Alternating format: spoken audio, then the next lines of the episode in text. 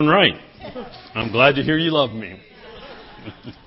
uh, actually, I want to just give a little announcement uh, before we jump into the message, and uh, rather than doing it at the end, uh, because I'd probably forget it.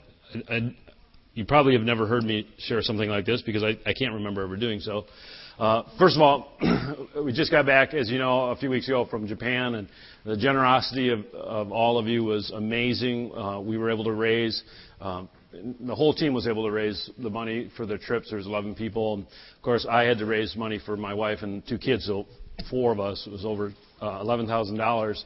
And that all came in, uh, much of it from, from you as individuals, as well as uh, I, uh, I uh, sought donations from outside of the church as well. So, uh, in fact, we had enough that I was able to leave a generous gift with the Sagers who were there. None of that money came out of the church's a general fund came out of the church's funds. It was all raised separately, so I was really happy about that.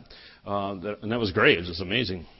But uh, what I uh, want to announce is that uh, uh, the general fund uh, is actually in the red, um, and this rarely, hap- rarely happens, and it's for a number of reasons. Obviously, there's a lot of financial difficulty going on, but we only have this Sunday and two more Sundays, and we're in the hole by a little over $5,400, $5,400. So even if we have a really good offering today, you know, that might get us to zero.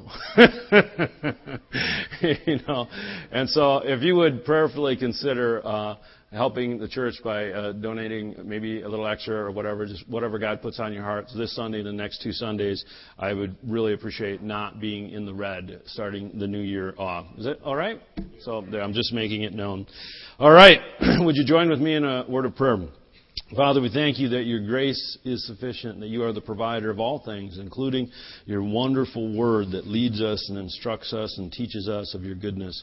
And so, Lord, open our hearts and minds to receive from you in Jesus' name. Amen. Well, last week we started about uh, uh, the series on Christmas, this being December, and really about telling the story.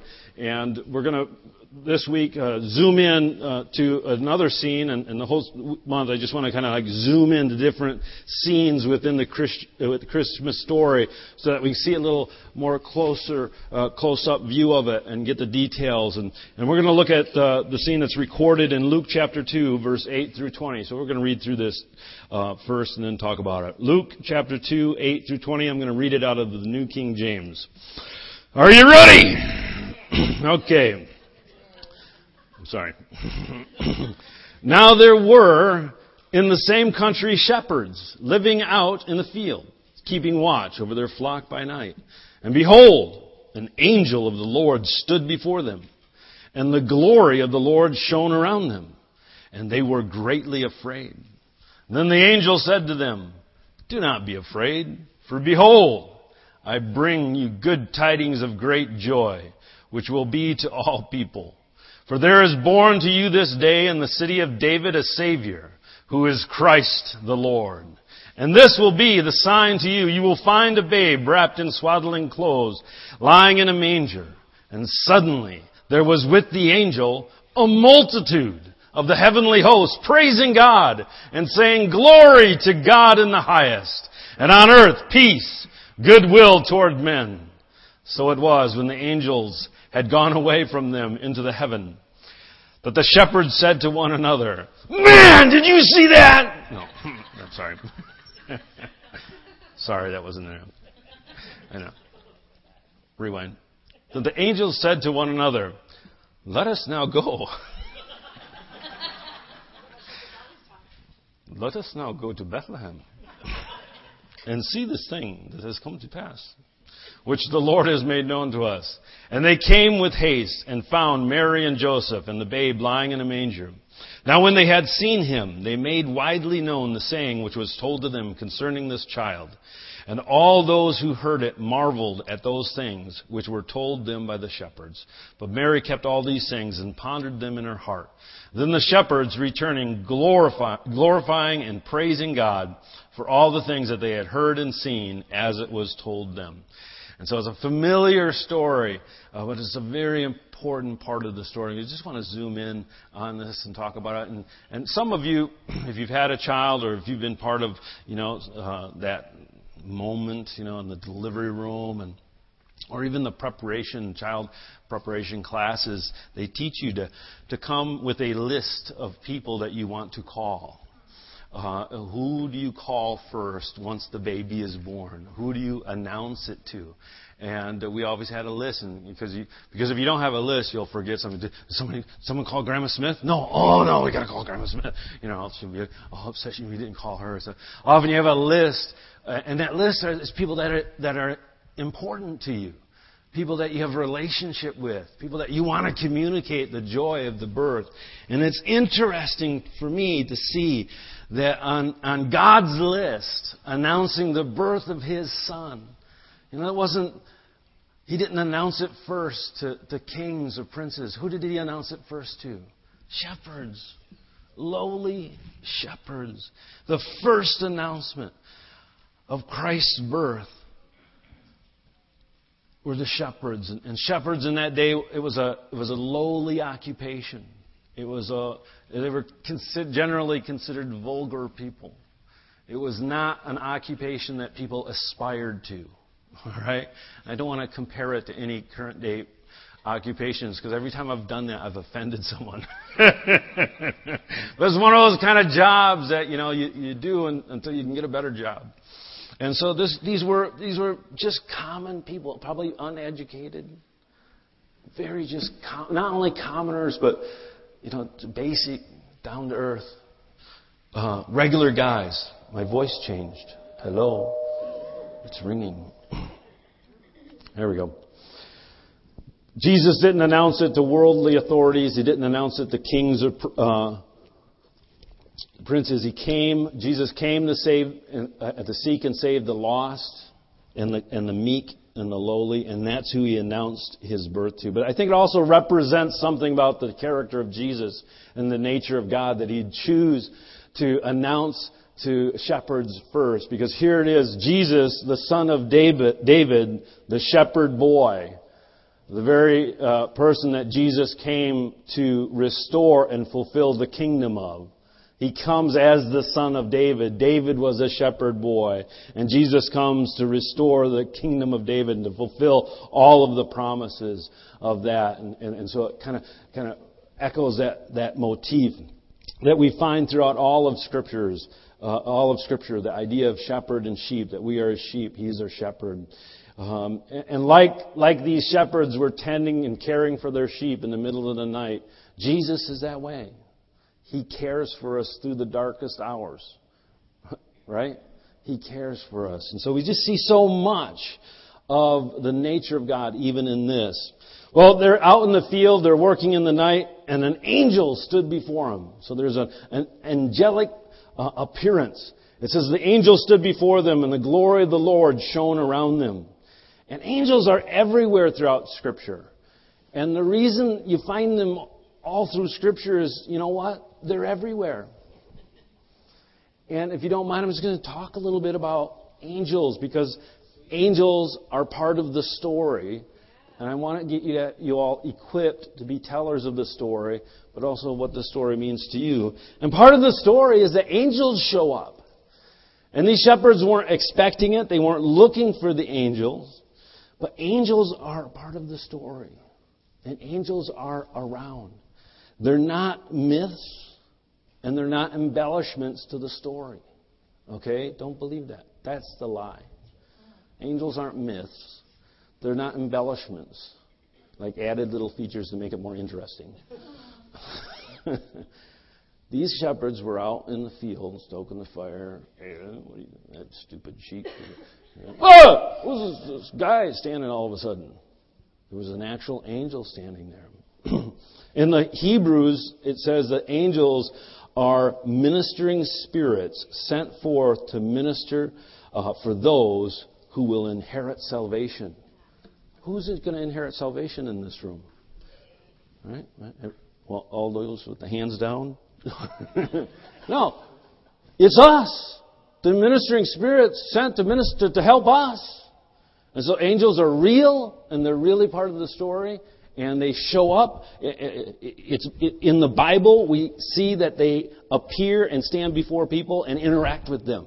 So it's biblical to believe that angels appear and stand before people and interact with them. All right? Does it follow me? It's biblical. All right? One time, I love this story in, in Acts. The angel smacks Peter. Yeah, I wonder what that looked like. Bam! Angelology. and, uh, you know, I didn't pay much attention to angels until about 15 years ago. I heard a teacher talk about it, and, and he had had encounters with angels. And I started to say, wow, it's possible. And then I started to see, you know, it's not only possible, it's biblical, it's all through the Bible. And so, there, but there is a, there's a process that, to, that you have to believe that. And you have to, to, to, to learn how to uh, uh, uh, nurture it or, or, at least learn how to be aware uh, and not miss. In fact, the Bible talks about uh, you can miss angels even in your midst. But it was the angel appeared, but it was the glory of the Lord that shone around them. All right? And so the, the big point here is that it wasn't about the angel. Even the angel didn't have his own glory. The angel showed up and the glory of the Lord shone around them. And so the presence of the angel brings attention to God's glory. All right? And so we don't seek angels, we seek God, but you know what? Angels show up. Wherever God is, angels are. Wherever angels are, God is. All right? And so the angels showed up and God's glory was there. and like the shepherds, this is the application part of it, like the shepherds, we are just regular people. Nothing special, right? Well, maybe some of you are. But, you know, most of us are just, we're just going, they were just going about their day to day job. And it was right there that the angel showed up and they were chosen to receive the announcement and the glory of God. God can show up. Angels can show up. Glory can show up. That's the Christmas story. To who? To regular people. To you. Keep your eyes open. Luke 2:11, what did the angel say? Says, "For there is born to you this day in the city of David a savior, who is Christ the Lord." The message of Christmas is that Jesus is three things. He is a savior, he is Christ, and he is the Lord. And so if you're going to tell the story, you have to get this story right in your own life.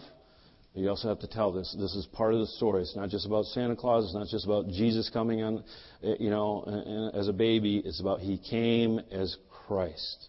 He came as Savior, and He came as Lord. Savior means deliverer, preserver, uh, the one we're dependent upon for deliverance.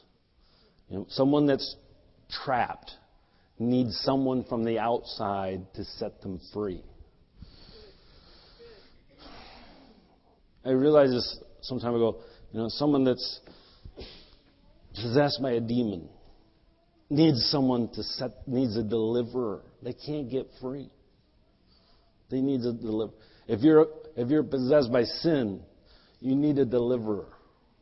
You need a savior. And and and mankind as a whole was was ruled by sin, entrapped by sin caught in death. We couldn't get ourselves out. And Jesus comes as the Savior. He's the one that breaks through the dark and reaches in. And, but this is difficult for mankind as a whole and for you and I as individuals to accept. And let's just deal with it. It's difficult to come to the place where you have to say, I am not able to handle this on my own. Because as humans, we have this built in tendency to say, I can handle it. Now, some people are like, well, I choose not to handle that. I choose not to handle that. But there's somewhere in your heart where you say, I can handle this. All right? Are you hearing me? This is not just for the type A personalities that know they can handle everything. At least I think so. All right, it's for everybody.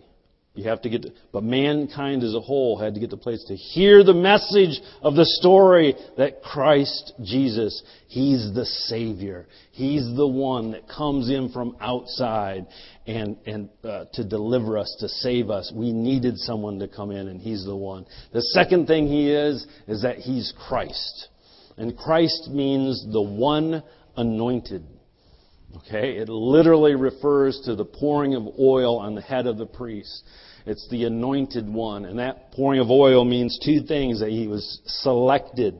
He's unique in position and place and power, but it also is an empowering. There's an, an, an endowing of power. There's a transference of, of, of, of power that comes through the anointing. We even talk about that today, you know, especially in the Pentecostal charismatic tradition, you know, someone was really anointed. You know, that, that, that word anointed is Christ. It's the same word. And so, He is the selected, the long awaited uh, Messiah, the one that for thousands of years, from Genesis chapter 1, the story begins with the promise of the Savior that would come, the Messiah. Even in the story of the fall, uh, where it talks about, you know, the serpent, uh, he'll bite your heel, but uh, uh, he will crush uh, his head. And so the promise of the deliverer starts out right in the first chapters of Genesis, and through all of the story, it leads up to this one, and this is the one. Jesus is it. He's the Messiah. This is the moment. But this is also hard to accept to, for, for a particular reason. Because there's one. He's the Messiah. He's the Christ. And part of the Christian uh, Christmas story is that Jesus is the Christ. He's the anointed one. And you have to accept him. And so there's, in essence, there is an exclusivity. And that Jesus is exclusively the only Savior. And you have to come into relationship with Him. But the flip side of that is, is that as the exclusive Savior, He is inclusive. He comes to save everyone. Of every race, of every tribe, of every nation. Uh, there are no divisions in Christ.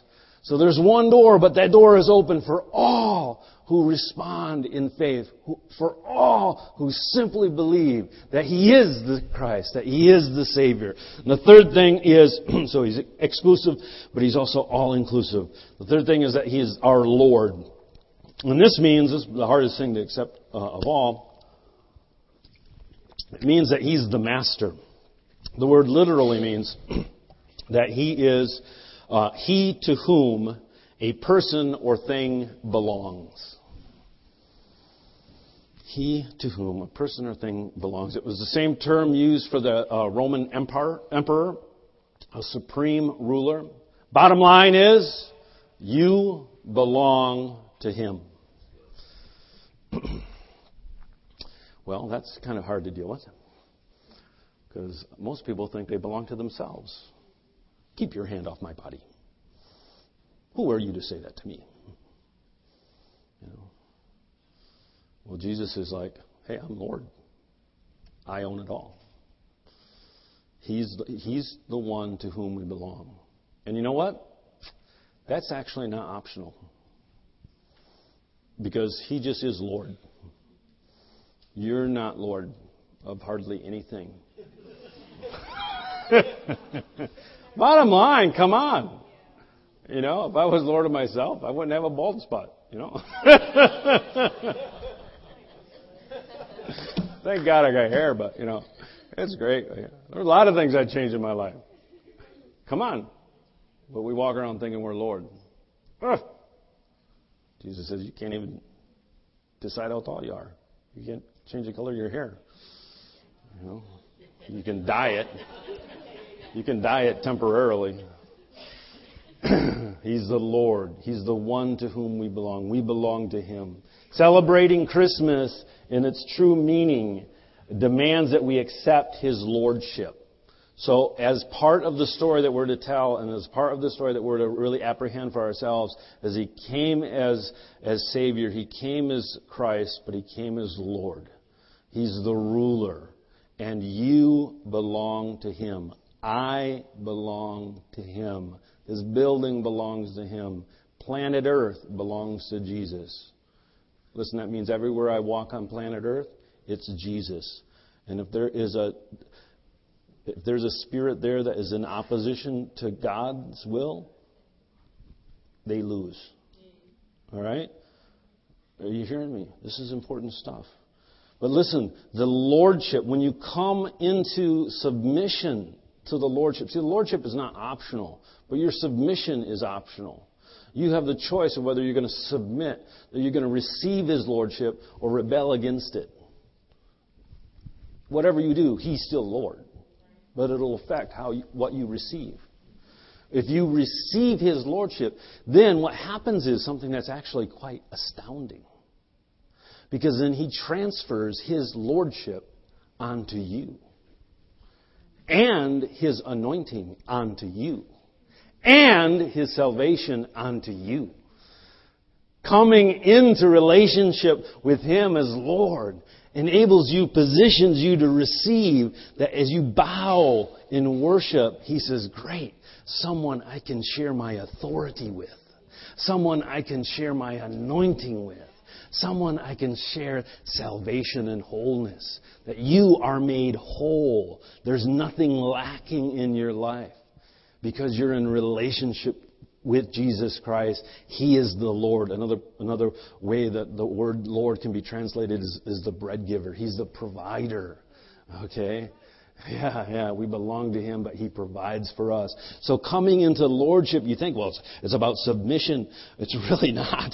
It's about, man, it's about getting in position to where you can walk in the authority that you were created to be. All right? To have. And you can, and then you can then represent, you can represent Christ, His authority, His anointing, right? And His salvation wherever you go. I think that's pretty good. Hallelujah. Give me an amen. So, Luke 12, pardon me, Luke 2:12, verse 12 says, the angels continue, they say, and this will be a sign to you. You will find a babe wrapped in swaddling clothes, lying in a manger. Well, you know, we've made this story so nice and, and, and cleansed it all that we don't even know what a manger it was. But a manger, this is a, this is a, a, a reproduction. This is an old reproduction, huh? It's missing. It was. It was. It was a big baby. we don't know the dimensions that Jesus was born doing. Nine pounds, nine ounces, 23 inches. Yeah. I'm just joking. Uh, so what was a what was a manger? How many know what it really was? Uh huh. It was a feeding trough. You know, oh, nice little baby. Let's find a feeding trough to put it in. I grew up, we had livestock. I know what a feeding trough looks like. They're not pretty, they're not cute, and you don't want to put a newborn baby in them. Okay, but that's all they had, right? Because she was born in in in, the, in a in a barn. he was actually was born in a cave. Most people don't realize that. They they kept their animals in caves. It was most likely a cave. We're not 100 percent sure, but well, what might this say? I think it's very powerful. I never made this connection until not long ago. In John 6:51, Jesus said this about himself. He said, "I am the living bread which came down from heaven. If anyone eats of this bread, he will live forever. And the bread that I shall give is my flesh, which I shall give for the life of the world." We celebrate that in communion, right? We eat his body and drink his blood. John 6:53 it says, Jesus said to them most assuredly, Jesus said this to the people in his church following him. He said, I say to you, unless you eat the flesh of the Son of Man and drink his blood, you have no life in you. Whoever eats my flesh and drinks my blood has eternal life, and I will raise him up on the last day. For my flesh is food indeed, and my blood is drink indeed. He who eats my flesh and drinks my blood abides in me, and I in him. As the living Father sent me, I live because of the Father. So he who feeds on me will live because of me. This is the bread which came down from heaven, not as your fathers ate the manna and are dead. Who eats this bread will live forever. Even in Christ's birth, the place of his birth foreshadowed, represented what his purpose was. Uh-huh. To be the bread that we are to eat. We are to feed, and in that, just like the animals, their life was sustained by what they ate out of the uh, the trough. Were sustained. Isn't that amazing? Testimony of the shepherds. Let's move on. The shepherds respond to this encounter by doing three things. Uh, I'm going to read Luke 2, 15 through 17. First, it says they, they went to see. All right, everybody say see. See. see. Say, see. Say CC Ryder. I'm sorry. It's second service. I get a little goofy. Oh man. Okay, an angel just slapped me. okay. All right. Luke 2:15, just read it, Cameron. Out of the message. The message is great. He amplifies it a little bit. It says, "And as the angel choir withdrew into heaven, the shepherds talked it over. Let's go to Bethlehem as fast as we can and see for ourselves what God has revealed to us. They left running. In other words, they took off running and found Mary and Joseph and the baby lying in the manger. Seeing was believing, he says. And they told everyone they met what the angels had said about this child. Okay, so they had to see it. They heard about it, but they had to see it. There was something in them that wanted to see it. I mean, wouldn't you?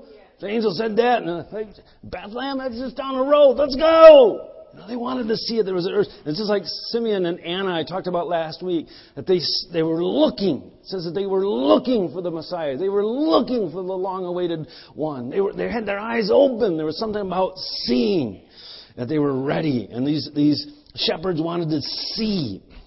You know, uh, they didn't want to they didn't want to miss their chance okay, to see this miracle, this astounding thing. And like the shepherds, we need to be ready to see, okay? We need, and I, I really believe, please kind of tune in here. There's, a, there's something significant about beholding Jesus. You know, when you fix your eyes on that wonderful face, right? The things of this world. I don't forget the words of the song grows strangely dim, you know. Beholding Jesus, we look into his face. And there's, there's a truth about seeing Jesus. I'm rereading again. Uh, I love A.W. Tozer. He's a fantastic man of God. Uh, lived uh, about 100 years ago.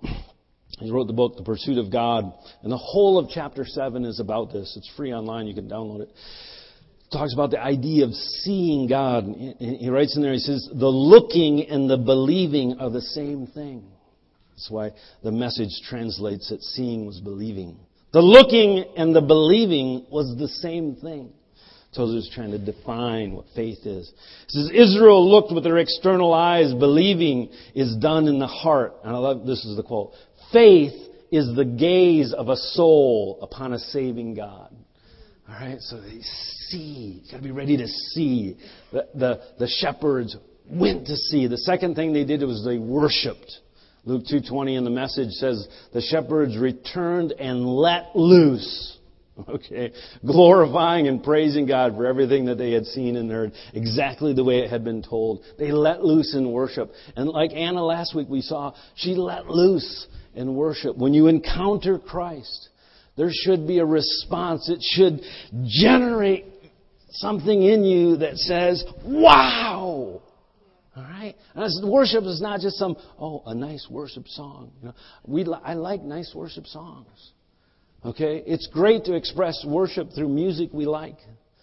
But that's not the only aspect of worship. Worship is a lifestyle that, that, that reflects and, and amplifies and proclaims that you, the, the worth that you see in the person of Jesus Christ.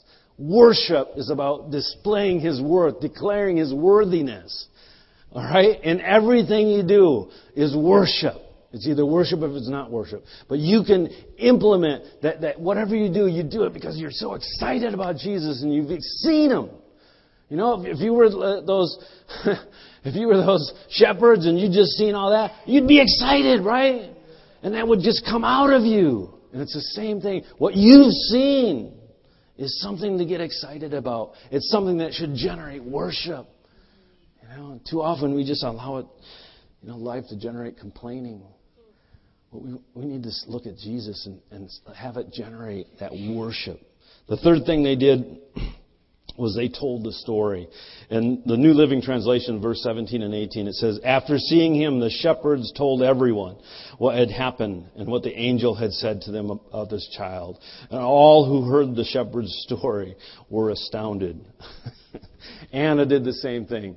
Anna last week we saw she went door to door. You know, she went throughout Jerusalem, possibly throughout the whole nation of Israel, telling everyone about that the Messiah had come. The shepherds here, they told everyone.